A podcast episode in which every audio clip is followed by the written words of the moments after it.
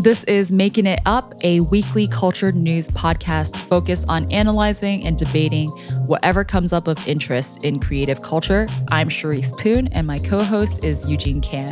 The format of this podcast is like catch up at the start, followed by two main items of news one chosen by Eugene and one chosen by myself. We pick our topics from the MAEKAN Briefing, which is an email we send out twice a week filled with current news, interesting links, and more.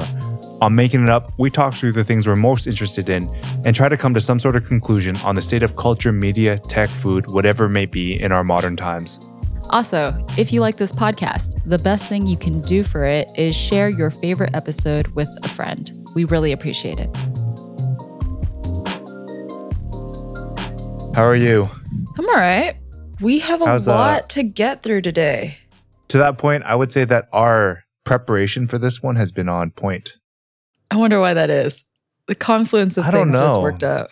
I don't know. I think maybe it's just that sometimes we have existing opinions about things, and those existing opinions make it a bit easier for us to write down what are the most important parts. Because sometimes if you're tackling something that you're not as familiar with, you kind of need to do a bit more research. Yeah, that's true. Today, both of our subjects are things we are familiar with and are near and dear to our hearts. But before we get to that, we have a bunch of actually structured follow up.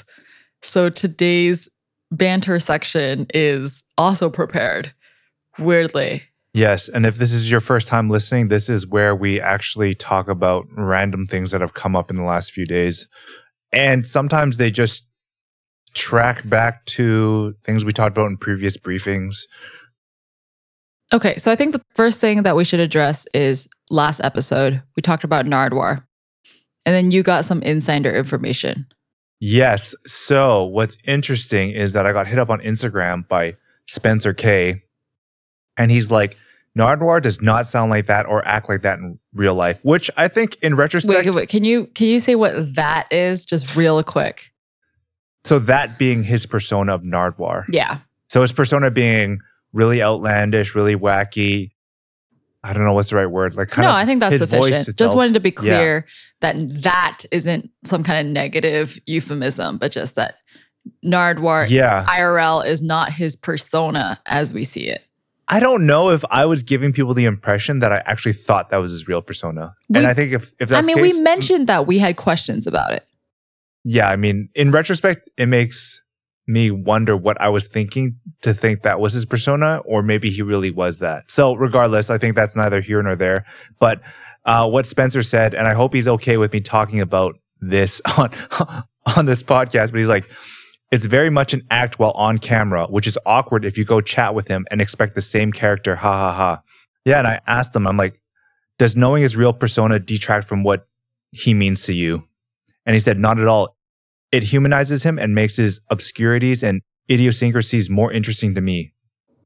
I think this ties really nicely into the throwaway conversation we had about MAEKAN showing more personality in terms of social media and just our general communications with the public. Not necessarily in the form of editorial features, but the things that are Instagram captions or Twitter or this idea of this brand personality. And we were saying we wanted to be more fun, more irreverent, just in all ways showing some kind of personality as opposed to just being like straight, always this serious professionalism. Yeah. And maybe I should give a little bit of background behind that. So if you've been following MAEKAN for the last, I don't know, let's say two years or whatever, I would say in the very beginning, our tone was super serious. Yeah. And I think that the reason why it was positioned as such is that when you're serious, it's a little bit easier because it's a little bit more black and white. And then once you start coming down, I don't even know if coming down is the right word, but if you just start moving downstream a little bit and make it more personable or casual, or you even try to make it a little bit more comical, right? You enter this, I don't want to say dangerous area, but it's like it could be perceived as being corny or whack or or maybe you hit it home. So I think that's part of it, but I think now it's honestly to a point where I don't really give a shit. It's like Ah. kind of who we are. No, I don't think, I, I think that is actually an inaccurate framing of why we started out with the tone of voice we did.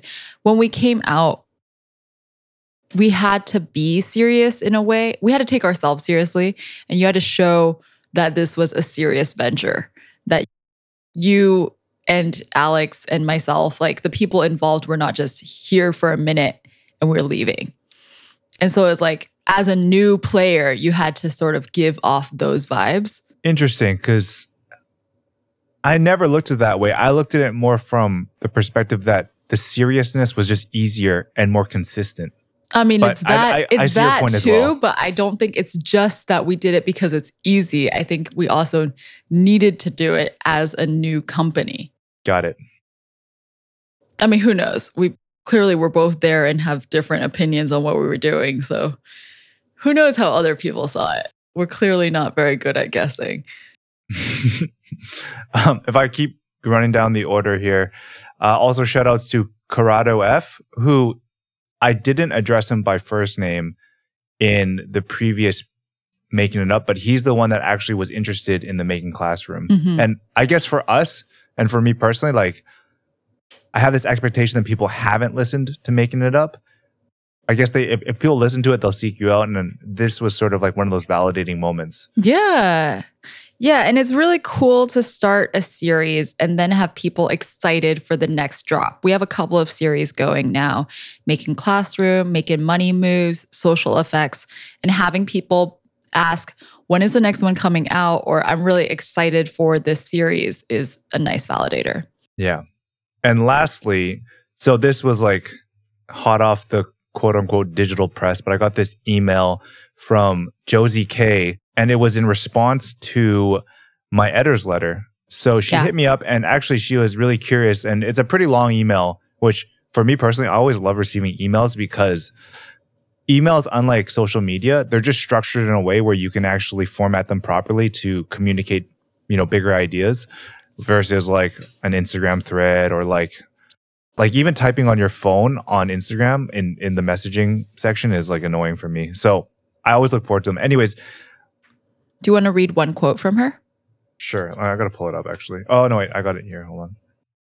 Here, I have it. You shared her email with the team, and I'm going to read a quote from the email. She said, I've seen the volume of output you speak about in the letter. There's a constant push and pull between management, who is pressured to bring in the dollars, and the designers who want to execute their vision. So far, I've seen dollars always win. I'm just going to skip down to her ending question. So, how do we make it financially make sense for management to be on board without fueling another conspicuous consumption? And I also like this email because she's looking to you for a continuation of this conversation. I was. It's funny. It came in at such a. How do I put this? It came in at at at a, at a time when I probably shouldn't have responded right away because I I had to get ready for this and I have some other stuff on my to do list. But sometimes when you get an email and you're like you're kind of fired up in a good way, you're like, oh shit, let me like respond to this. So I kind of broke it down and this is actually really interesting because I think it plays into the hands of my topic today as well. Oh, 100%. And 100%. So for me, like I, I looked at what she wrote as an interesting sort of like challenge too, because it makes us question like, hey, well, you know what? At the end of the day, I feel your pain and I'm pretty sure we amongst a broader contingency of people that are somehow associated with fashion feel that quote unquote pain, right?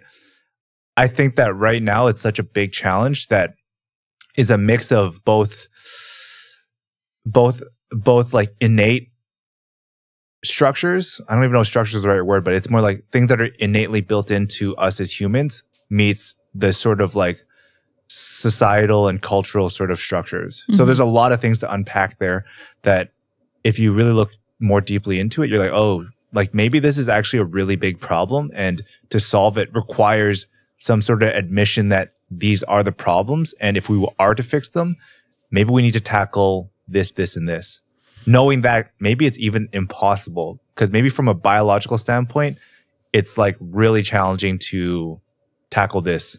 And I, I can talk about that maybe a bit later. Yeah, I mean, right before you get into the subject for the day, I wanted to mention that I met up with Seth last night and interviewed him about 502 Bad Gateway, his new publication. And Seth and I actually talked about a lot of the same subjects. I knew before going into that interview that today we'd be talking about Noah. Seth works a day job at ASOS in e commerce, and he's always been really dedicated to doing his own thing on the side to sort of balance out the things that he does nine to five. And so he self published this really good looking publication that we're going to be featuring in MAEKAN upcoming. And actually, the whole thing is about what is the right way to do fashion from his stance because it's low risk for him, right? He's not representing a clothing company. So he can be demanding and he can, as a consumer, say, this is the correct way that I think you should Yeah. consume and interact with fashion on different Mhm. levels. But obviously, like when we're going into that conversation, it does get complicated. So I feel like I've pre prepped for today's interview by stealing his thoughts. Shout out to Seth. I know he'll hear this. Nice. Oh yeah, maybe we should we can round things off, talk about some of the stories we we published, and then get right into it. Yeah. This week we published the third episode of Social Effects, hosted by Edward KB, and it's with Tyson Wheatley. And then we also did a story with Qrates, and shout outs to Repeat Pattern, who is this super talented guy based outside of Tokyo. And he took the initiative and did everything from the photos to the interview itself, as well as writing it. So it's always nice when someone has this sort of like desire to go and tell a story and telling the story of Qrates, which I personally didn't know about before. It's Q R A T E S. And what they do is really interesting. The way they describe themselves is Qrates is a marketplace where artists can create vinyl records on demand directly from music fans.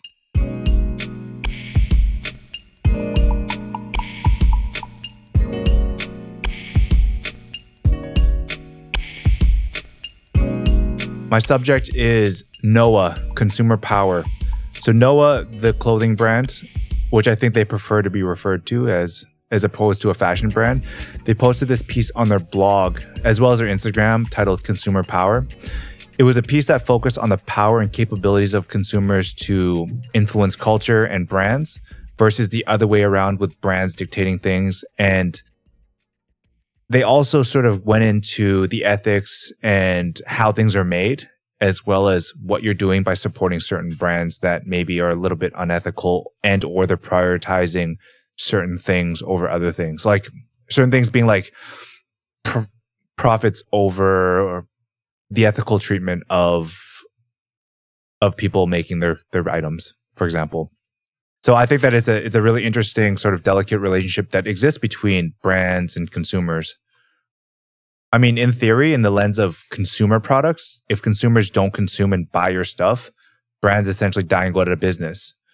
Versus the flip side, right? Like, you know, if if consumers I mean, you can just say the reverse. Consumers consume, brands keep doing business.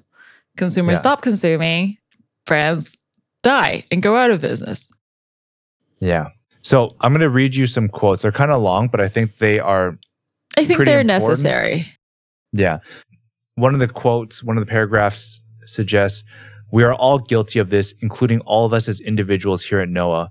We've all been raised in a consumer based society. For most of us, where our things come from and what that means was never part of the conversation. It's only in recent history that most of us have realized what we purchase matters. If you think of your purchases as votes, then it stands to reason that when the majority of consumers either reject or demand something, companies respond. That's what we mean when we say consumer power. Through our individual consumer decisions, we can have a say in how things are done. No company will continue to produce something no one wants. If enough people vote with their dollars, companies will eventually shift gears to meet demand. And then in closing, it's not a long piece, but I want to kind of jump towards the end there. And the concluding sort of statement is Are we willing to push back against the mass of people dictating what is cool and what isn't? Are we willing to redefine what makes a brand cool and face the social backlash of not fitting in? Obviously, the answer for us at Noah is yes. It comes with consequences. It makes doing business more complex. It makes our products more expensive. And to be perfectly honest, our business less profitable. We're not complaining. It's a choice we have made. We have factored in the well-being of others as part of the Noah economy and consider the combination of ethical choices with a smaller profit margin a tremendous success. We understand we're not for everyone. Our purpose is not to be the biggest, but we do hope that Wherever you spend your money, you do so with purpose and thoughtfulness. Do you want to unpack those quotes a little bit before we go into the pushback? In regards to that, the way I interpret it, and I think there is room for interpretation here in terms of how you see it, because based on the reactions, and obviously you just alluded to it, the pushback, people interpret it differently, right? Yeah. For me, my my interpretation is that it's kind of along the lines of of what I mentioned at the beginning. It's like certain things stop getting produced, they get taken off the menu because there isn't a demand for it, a sufficient demand for it, right? So that's in many ways a real world application of voting with your dollars. Yeah. I think restaurants are a good example because they have somewhat of an opportunity to be much more flexible with a menu. So if I don't know, that sort of salmon special isn't doing well, then obviously when it's time to re-up and reorder, they're like, oh, hey, you know what? It's been two weeks and we still have almost three quarters left of these portions. Maybe we should take this off because it's not doing well or it's Mhm. not being marketed well, whatever it may be. Yeah. So that's a good example. That is. I think for me to refer to the first chunk that you read, it is something that's obvious. He's not talking just about apparel. He's really sorry, I say he thinking of Brendan Babenzian, but it could have been someone else. Noah's saying that how you spend your money has influence, which is not actually a new concept. But I think it is something that we are reckoning with more and more. It used to be however you used your money was based off of what you wanted and that was it and could you afford it but now because of the situation that the world is in environmentally politically etc if you have money to spend you have to think about the influence your money has even Mhm. if it's not entirely clear to you as an individual there is increasingly individual responsibility over your dollars however much money or no money you might have Yeah. that's how I Yeah. interpreted that first chunk. Yeah. What about the second half?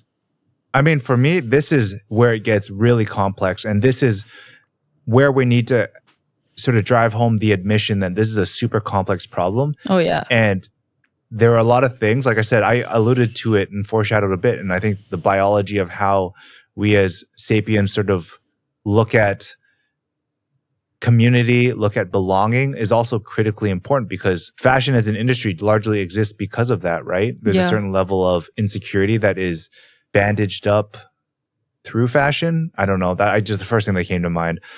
That's part of it, right? So to undo that is also something biological. Like how do you reduce a certain innate need for belonging, tribalism, Yeah. all that stuff, which Yeah. fashion brings into. So Yeah, I think Actually- the hairy part is because this piece doesn't just link it to environmental destruction, but it's linked to everything that is cool. Yeah.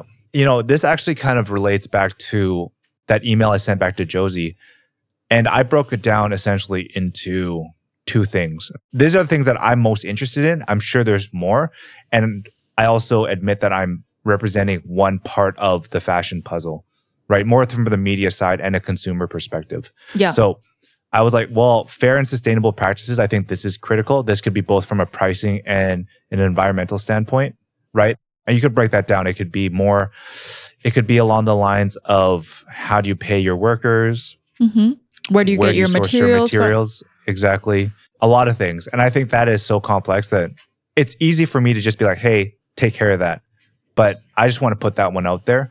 The other one that I'm also really interested in, which maybe I'm interested in because it's so futuristic. It's like the intersection of fashion and identity. I kind of talked about it a little bit in the beginning, where if fashion solves one of the things that we on a biological level seek, and that's a sense of belonging and people to be surrounded by that are a group that we feel safe around, then what does that mean, right? Because that is something that is much more difficult to, I don't know, it's in many ways something difficult to overcome.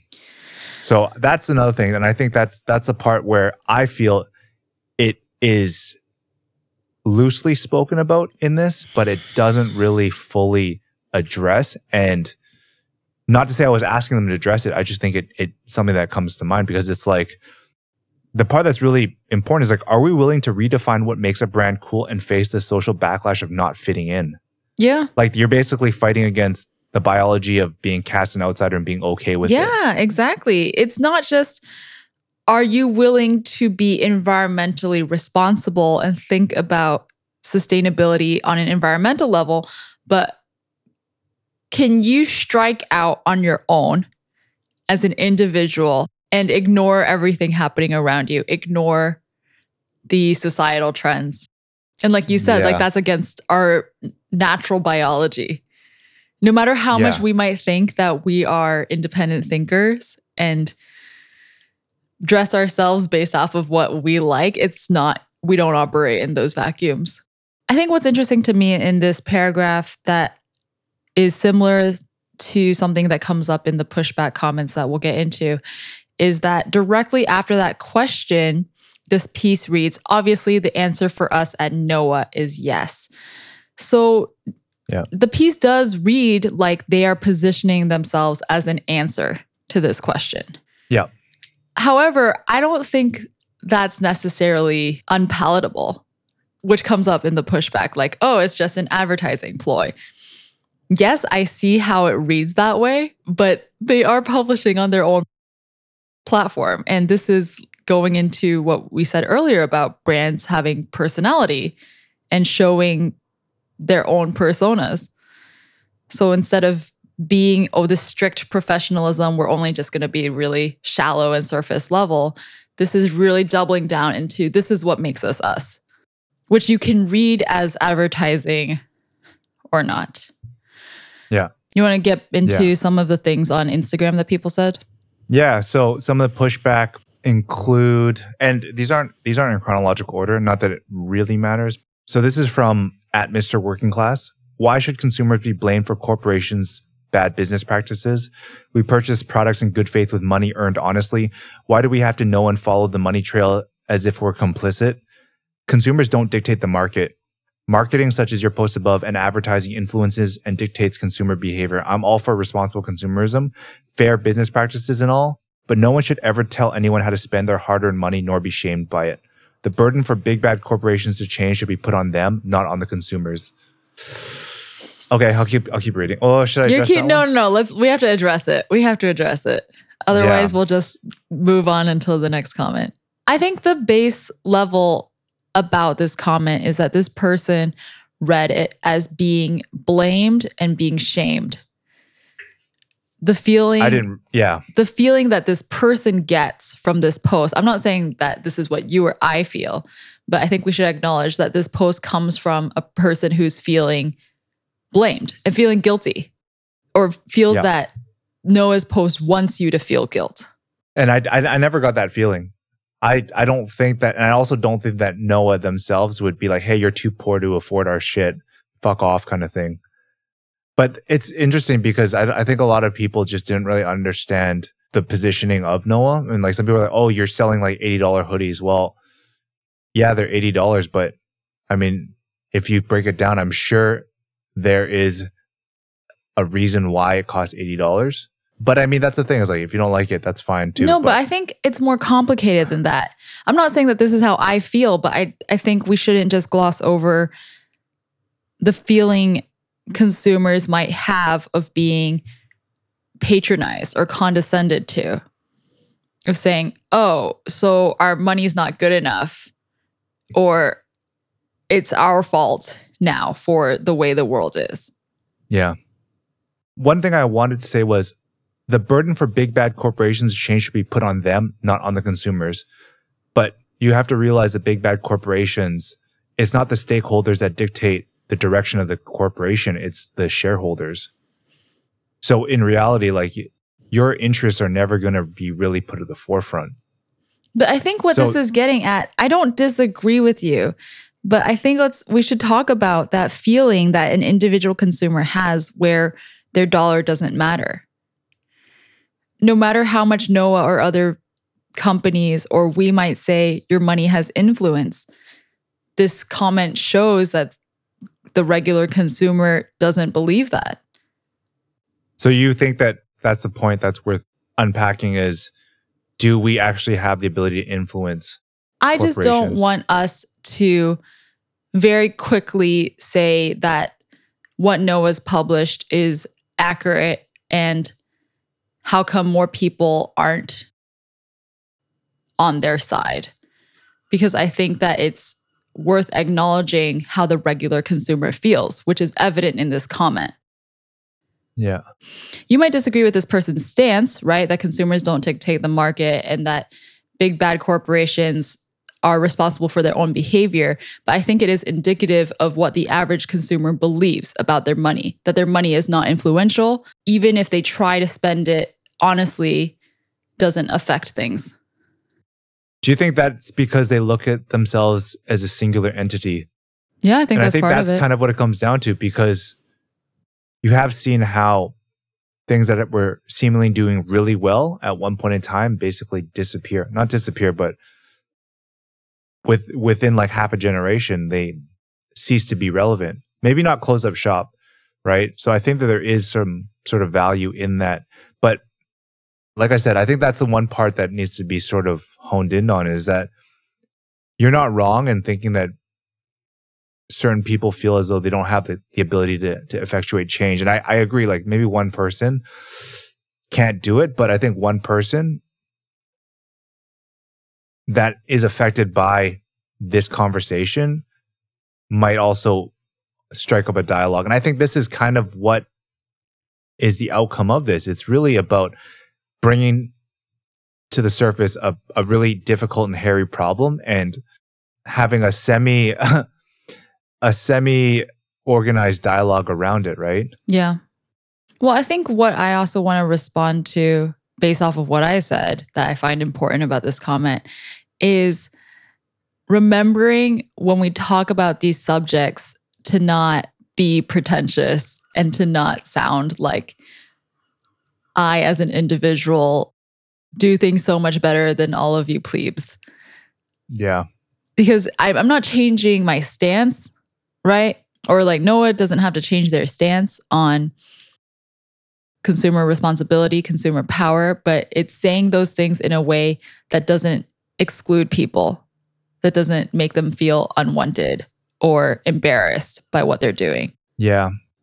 If I'm to go a level deeper, because you're right that the pretension element is is something that you can't really dismiss. You some people have the luxury of spending, you know, an extra thirty dollars or whatever on the same piece of clothing that is available for much cheaper. Yeah. So, like for example, if I can only afford, I don't know, Uniqlo or Hanes, should I be shamed or should I be, should I be made to feel shitty because I can't afford an equivalent Noah T-shirt? Well, definitely right? I think that- not. that- I that's think valid. that's a yeah, that was a rhetorical question, right? No, you sh- Yeah. people shouldn't feel ashamed. I don't want people to be ashamed of their purchases. Yeah. I guess what I'm trying to get at here is that are we at a point where there are no cheaper ethical options? And I think that may be that might be a problem into itself. A lot of times people use the example of Nike and whatever slave labor, which I think is a very dated belief. Maybe there's some shadow factory out there that doesn't adhere to the requirements, but I think overall, like maybe that's not entirely valid right now, but people like to use that one. So I think my point is if that, if Nike is one thing and people believe it's unethical, is there a cheaper, more ethical solution? And should we be asking people to switch options? I don't think so by any stretch, but I'm trying to see if there's like, I think I see this as similar to talking about food and vegetarianism. I think that's where the conversation is going to go, where it's not, you can never buy Uniqlo again. You can never buy Nike again. We can't say you all need to save up all your money and buy Noah, especially being, you know, very self aware of how much Noah costs and how much other products cost. But I think it's can we do the best with what we have and the options we have instead of being holistically, okay, it's ethical consumerism or nothing, or you might as well just not buy clothes. It's if I don't have to have a hoodie, can I save up to get a hoodie from a company I believe in versus buying the first one from Primark that I see? That's sort of how I see it. Because I was thinking about, okay, I don't want to feel ashamed or make other people ashamed, but what do I want people to do? Because I still want us to do better as consumers. And I think it's you want them to feel encouraged and able that this is something I can do and that I want to do, that I, uh, am going to feel good doing. Do you want to get into the next comment? This one does go into the people not having the resources to vote with their dollars. At a man named Cletus, I had to figure out how to say that because I couldn't tell where the word started. But admin aimed. He said, This is a terrible take. Is the goal here to shift blame away from the people who decide the corporate ethics of these companies directly and on and onto the people who are also victims of manipulation and exploitation? The truth of the matter that you overlook here is that most people don't have the resources to vote with their dollar. I, I agree that we have a responsibility to shop ethically, but to say that it is the consumer's fault that companies like Nike produce products with what is essentially slave labor is ridiculous. Making the mega rich decision makers at these companies slightly less mega rich temporarily is going to change nothing in the long term. And to me, this whole thing comes across as another manipulative gag to get my money.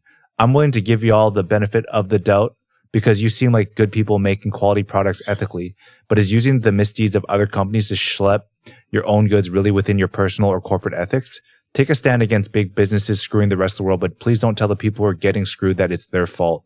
What's more, don't imply that people that are getting screwed can only absolve themselves by buying your products. Too long didn't read, even though voting with your dollar is a goal to strive towards, telling people that unethical business practices are their fault is ridiculous unless you're suggesting action much more severe than changing spending habits.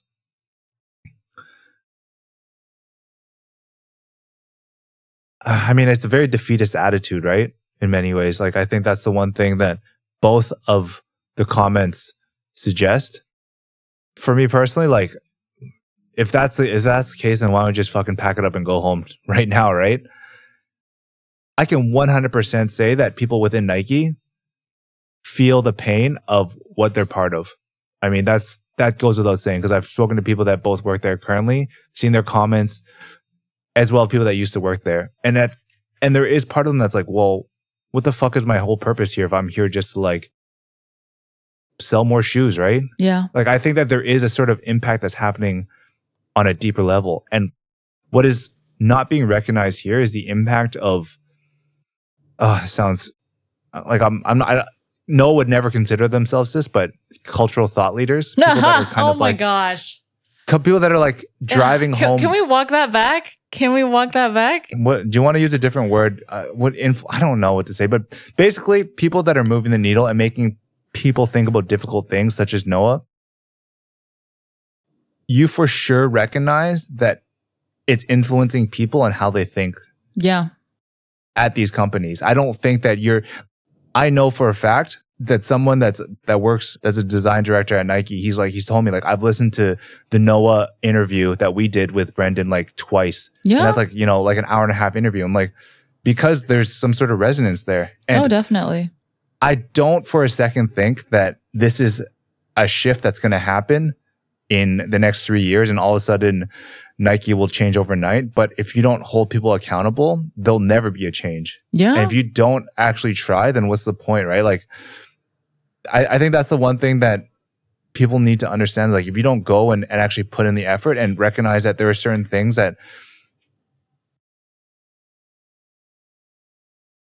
if there are shifts that you want to potentially be part of and, and movements you want to be part of, not everything is going to be accomplished in one lifetime. And this is something that Jason Mayden like drilled home to me is like, you look at some of the things that you want to achieve and there are certain things that are beyond us and beyond, you know, our 60 to like 80 years on this planet. Mm-hmm. Right. And this also tips into something that I think is really interesting. And it's like something that Alex sent over. It was a video interview with Simon Sinek about an upcoming book he's doing that was inspired by a book from the late 80s. And it talks about like infinite versus uh, finite companies. And most corporations are built almost in a finite type manner where they're trying to maximize profits and they don't they don't really value stakeholder interest as well as like the broader interest so much as like hey let's maximize profits right Yeah. so to that point it's like when you choose to not think about the long term you're automatically shifting your company to become a finite company how do you change your thinking let me refer actually to the response i wrote to josie which came at the weirdest time because it's so relevant to this conversation so to answer a question, so how do we make it financially make sense for management to be on board without fueling another bit of conspicuous consumption? So basically, if you're an infinite company, you'll always be around, right? So in the long term, you know, whether it's a 100, 200, 500 year old company, like you're, if you look at something like that, then obviously in the long term, you win out. I think also people seek purpose more than ever in their businesses. Obviously, Nike, Colin Kaepernick. And I would say that overall, the majority of the comments for this Noah piece on Instagram were positive. Oh, that's not that's not accurate because like obviously people that follow Noah are probably a fan. And I think maximizing profits over the short term is not good because what does it mean when you blow up your brand? And blow up could mean both blow up in terms of increased popularity, but also blow it up and and fuck it up, Mhm. you know, in three years. Like think about how many brands that had these massive meteoric rises and then they disappeared or like they never ever recaptured what their previous heights. And then lastly, this is like the hippie shit. It's like as global citizens, what does it mean when we're not leaving this place better off than how we entered it, right? So I think that that's the part of sustainability. Or what does it mean when we don't try? Yeah. Yeah. I mean, these are all thoughts that also have been they they've been especially important because I've been listening to this podcast, like The End of the World, which talks about this existentialist human crisis that we're facing where humans have been around for like 10,000 years, like sapiens have been around for 10,000 years, but it's there's a real probability that we might not make it another 1,000 years. Yeah. You know, so it's like thinking about, well, what does that mean, right? So- Yeah. There's a lot of things in there that you just said that I also agree with and have been thinking about, but I'm going to address two things from my take from this comment. I, I want to see like what's valid, right? Like I want to look at these pushbacks and think about, well, why does this person have this stance? And one thing I think that's evident in this comment is they think it is hypocritical. They don't use the word hypocritical, but they think it's hypocritical that Noah is championing this cause while still selling products and sort of using the championing of consumer power to sell their products. But that goes back to your point where, you know, Noah is trying to push the needle. And what, what is the alternative? Is the alternative we're just going to not make products and just give it in? That's that doesn't seem like a solution either. So yeah, I think this is something Seth said yesterday. The boring thing, the boring answer is stop consumption and stop production in order to be environmentally responsible and to be the most ethical. But in light of the fact that you know no no consumption is never going to happen and no production is a terrible answer, then trying to produce to the best of your abilities and having that influence other companies is like what we can go for. Right. And if Noah's not going to be the one to say it, then who else is better to say it? If it's in CNN or the news, I think that arguably has less impact than when a company doing the same thing as the perpetrators says, actually, there's a better way to do this. Yeah. So that's just my phrasing of something that you also said. And Yeah. but I, I there's something I really strongly want to disagree with in this comment. The point where this person says, even though voting with your dollar is a goal to strive toward. And I think that is just the inaccurate premise because this comment says, oh, voting with your dollar is a goal. in actuality, you are always voting with your dollar. Even if you are buying a cookie or a coffee or however you're spending your money. Even when you pay your electricity bill, that's a kind of voting. Even within constraints, you can say, Oh, I'm so constrained. There is no other way for me to spend it. I don't think that's true. Yeah. I think every spending you do is a choice that you make. Yeah.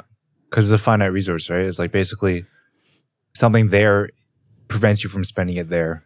Yeah.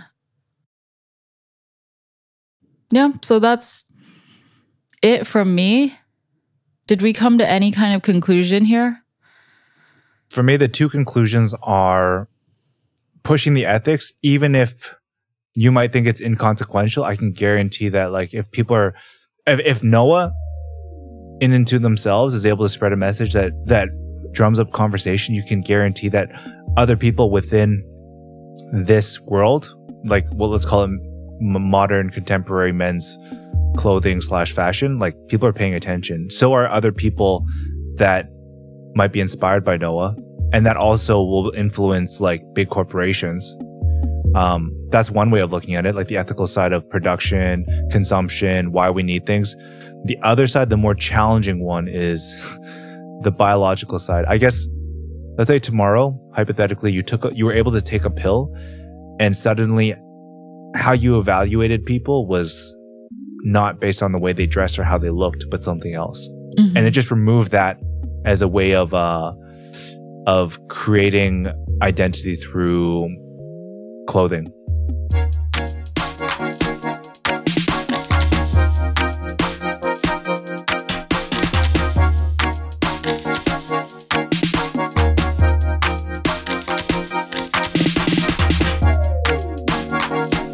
Okay, so my subject this week is Reddit, banned in China, is reportedly set to land 150 million investment from a Chinese censorship powerhouse. And that title is taken straight off of Gizmodo. If I had to rephrase it, I would say Reddit is going to get 150 million dollars from Tencent. Mhm.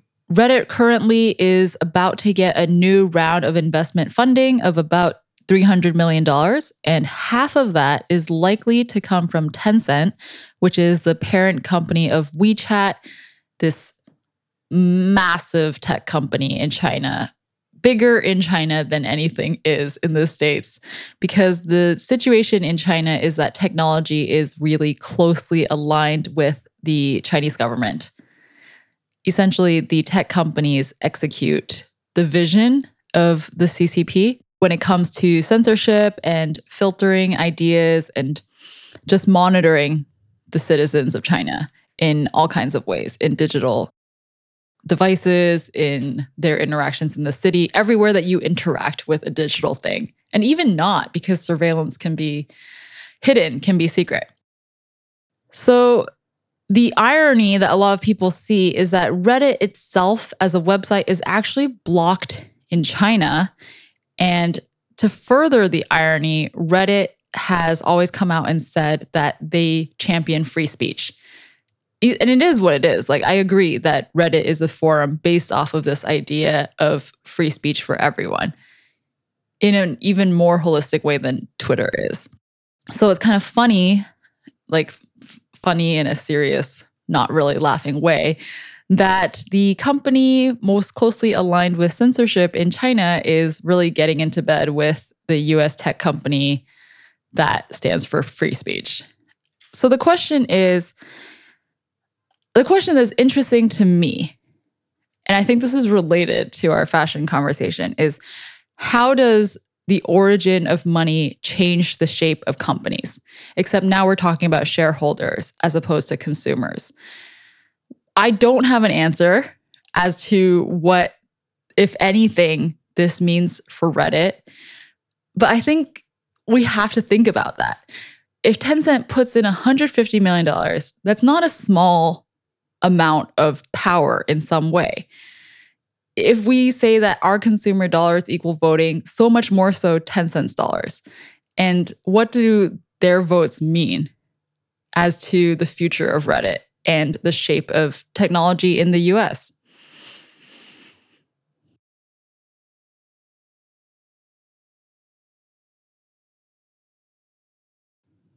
So it's interesting because do you remember one of the other things I proposed in terms of uh, today's making it up? Not really, because I just gravitated towards this and then Because the did Guggenheim not one, research the rest. the oh, Guggenheim one, I do know that one. Yeah, yeah, so the, the Nan Goldin one- Guggenheim piece. This is actually in the same vein where Nan Goldin, famous photographer, stormed the Guggenheim, and they were protesting where the Guggenheim got funding and donations because it came from the family that owns uh, The OxyContin. Sackler family. Yeah, owns OxyContin. Contin? Yeah. OxyContin. I think I said that right. So, anyways, uh, or what happened was basically they were storming the Guggenheim because they're protesting that so many people have died at the hands of OxyContin and Mhm. opiates in general, and like, how dare you take this money? And you know what? Honestly, at this point in time, like the the biggest challenge that you have to recognize, I think, is, and it's something we haven't talked about for a while now, but it's like, is it net positive? And I this is something that I've been thinking about a lot too. And this is me in full transparency is that like if you look at where you take money, sometimes I'm not saying you take dirty money, but I'm just saying like the money and the funding you take, if it's able to propel something that allows you to do something bigger and better as the end game or is like throughout the kind of course of uh, a company or brand's lifeline. And if it's an infinite brand or company, then hey, maybe it's worth it because it allows you to get to that next level. So I mean, this Goldin news is even more interesting because it's very clear this circle that you were describing. Because Nan Goldin herself, her work is part of the Guggenheim collection. Yeah. And she is in charge of this group that she founded, that she helped create called PAIN, Prescription Addiction Intervention Now, which protests the Met, the Smithsonian, the Guggenheim because of their acceptance of funding from the Sackler family. But that money, in a circuitous way, kind of goes back in her pocket. mhm. So it is what you're saying. I guess the math that we're doing is the money Guggenheim takes from the Sackler family, which, though it comes from OxyContin, goes to Goldin, who protests the opioid crisis, which ultimately is Yeah. net value greater, is I guess the argument that we're presenting. Mhm. Very risky argument. yeah. It is really interesting. And I I don't know if the Tencent Reddit situation is comparable in the same way. I was on Reddit and there are a lot of conspiracy theories surrounding t- the Tencent um, stake. Okay, so I'm just gonna read a conspiracy theory. It doesn't mean I believe this one, but it's on Reddit on a post about this Tencent chipping in to the funding. This person says, I personally think Reddit has serious problems they are hiding from their users, particularly now as rumors swirl that the company may be preparing to file an IPO. Typically, cons- companies like to sweep all their mess under the bed to look attractive for Wall Street before they're filing. There's a problem with corporate influence masquerading as individual thought. And there's like other even more conspiracy theory like things about how much Reddit is doing what China wants and is already secretly banning and censoring people on Reddit in favor of cleaning up their company for an IPO. I guess I mentioned that because the funding, in a way, even if it doesn't change the nature of the product, people become suspicious that it is. As in, it's hard to distinguish did the product actually change because of this money, or do we just suddenly see everything through this lens? Mhm. I don't know if I have like so much of a opinion because conspiracy theories, like I don't know enough so much as someone has maybe more more experience with IPOs and whatnot. The the one thing that No, but I think what I'm trying to address is not the conspiracy theory, but the fact that like the existence of the funding, even if it doesn't change Reddit for the worse, we ah. start wondering if they did it because of that.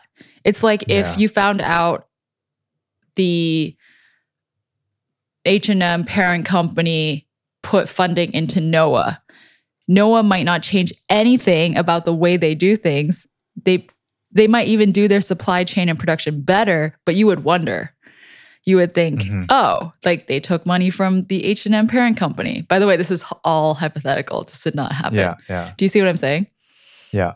I don't. Yeah, I don't. I don't know. That's a tough one for me to speculate because if there's no change, then it's hard for you to think that something's up. You know what I mean? I think it's just human to sort of see things where they aren't necessarily. I'm not saying this is a good thing. I think it's like with the clues that we have, we start looking for evidence of it. I'm going to read one more quote that I think asks some really good questions.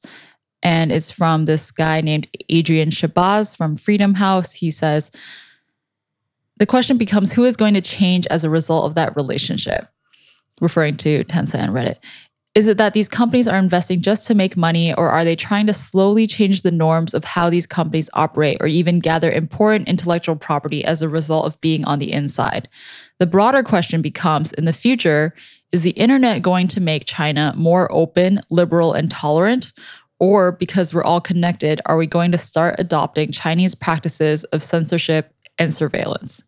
And we've said it before on Making It Up that we sh- probably shouldn't do any future predictions because we're bad at it. And actually, all humans are bad at predicting what's going to happen. But I think that question of will China become more tolerant as a result of the internet, or will our internet become more restricted because of China is something to observe. Uh, yeah, I mean, you make a prediction, and if if it's not true, well, actually, it doesn't matter. Okay, my prediction.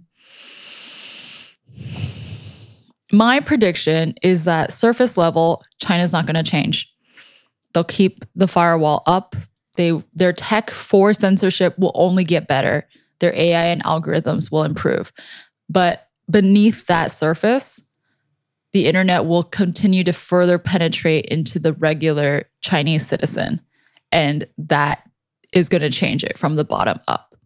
The average Chinese citizen will slowly, hopefully, this is the optimistic prediction, become more liberal and tolerant and open minded as a result of access to the internet.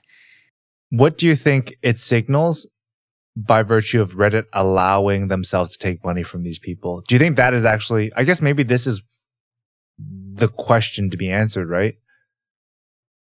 Because if the general sentiment is that this is not so good money and the public knows that it's not so good money, do we go and is that is that sort of the signal? I'm more in in in tune with a signal, like along those lines, than just like speculating. Mm. Um, I mean, in order to in order to be on the same in order to be consistent as the first half of this podcast, I feel like we have to say the money makes a difference. It is ideologically bad. And if possible,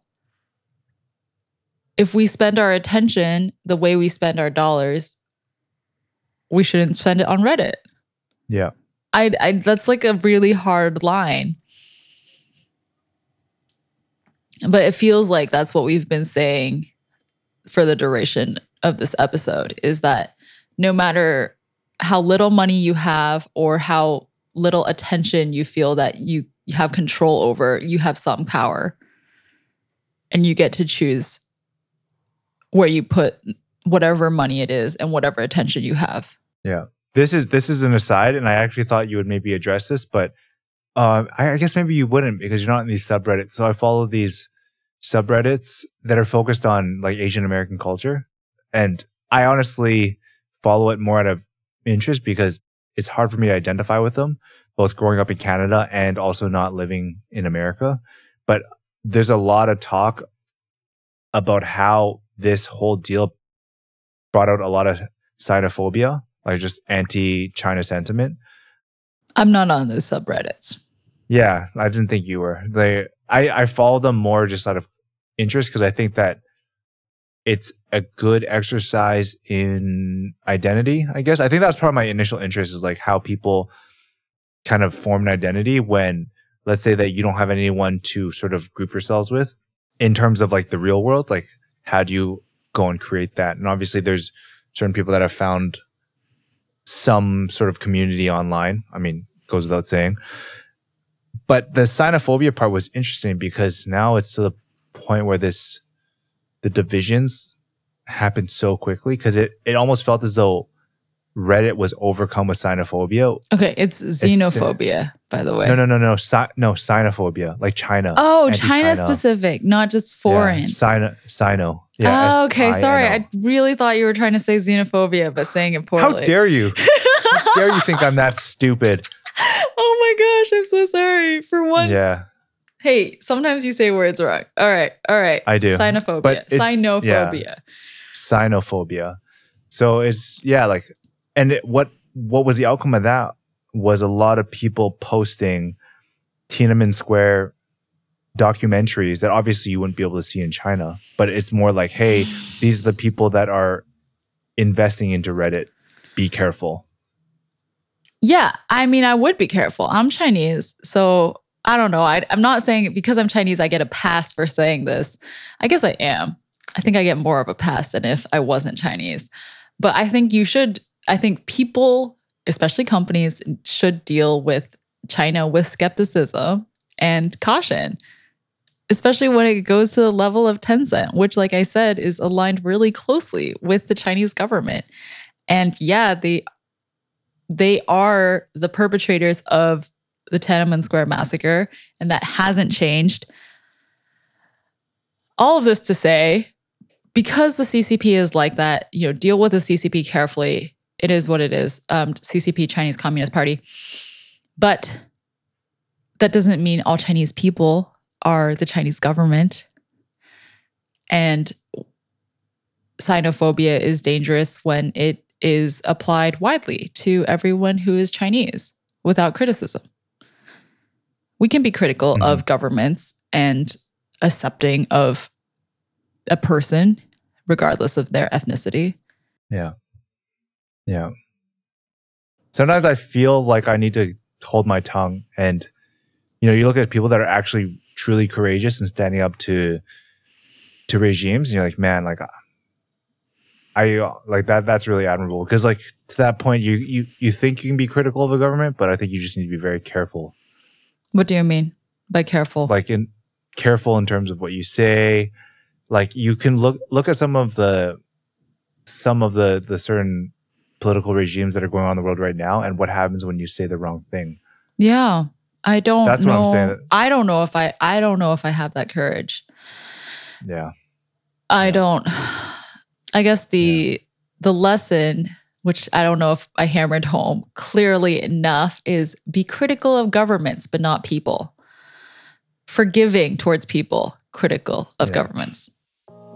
If you're interested in hearing more about MAEKAN, reading and listening to some of our stories focused on the sights and sounds of creative culture, visit us at maekan.com. M A E K A N. You can also subscribe to us through your favorite podcast app and platforms. If you like this podcast, you can do us a huge favor by reviewing us on iTunes or sharing your favorite episode with a friend. Also, if you want to get in touch with us, you can email myself at eugene at maekan.com, E U G E N E, or Charis, C H A R I S, at maekan.com. We love hearing your feedback. I'm Eugene, I'm Charis. and this is Making It Up.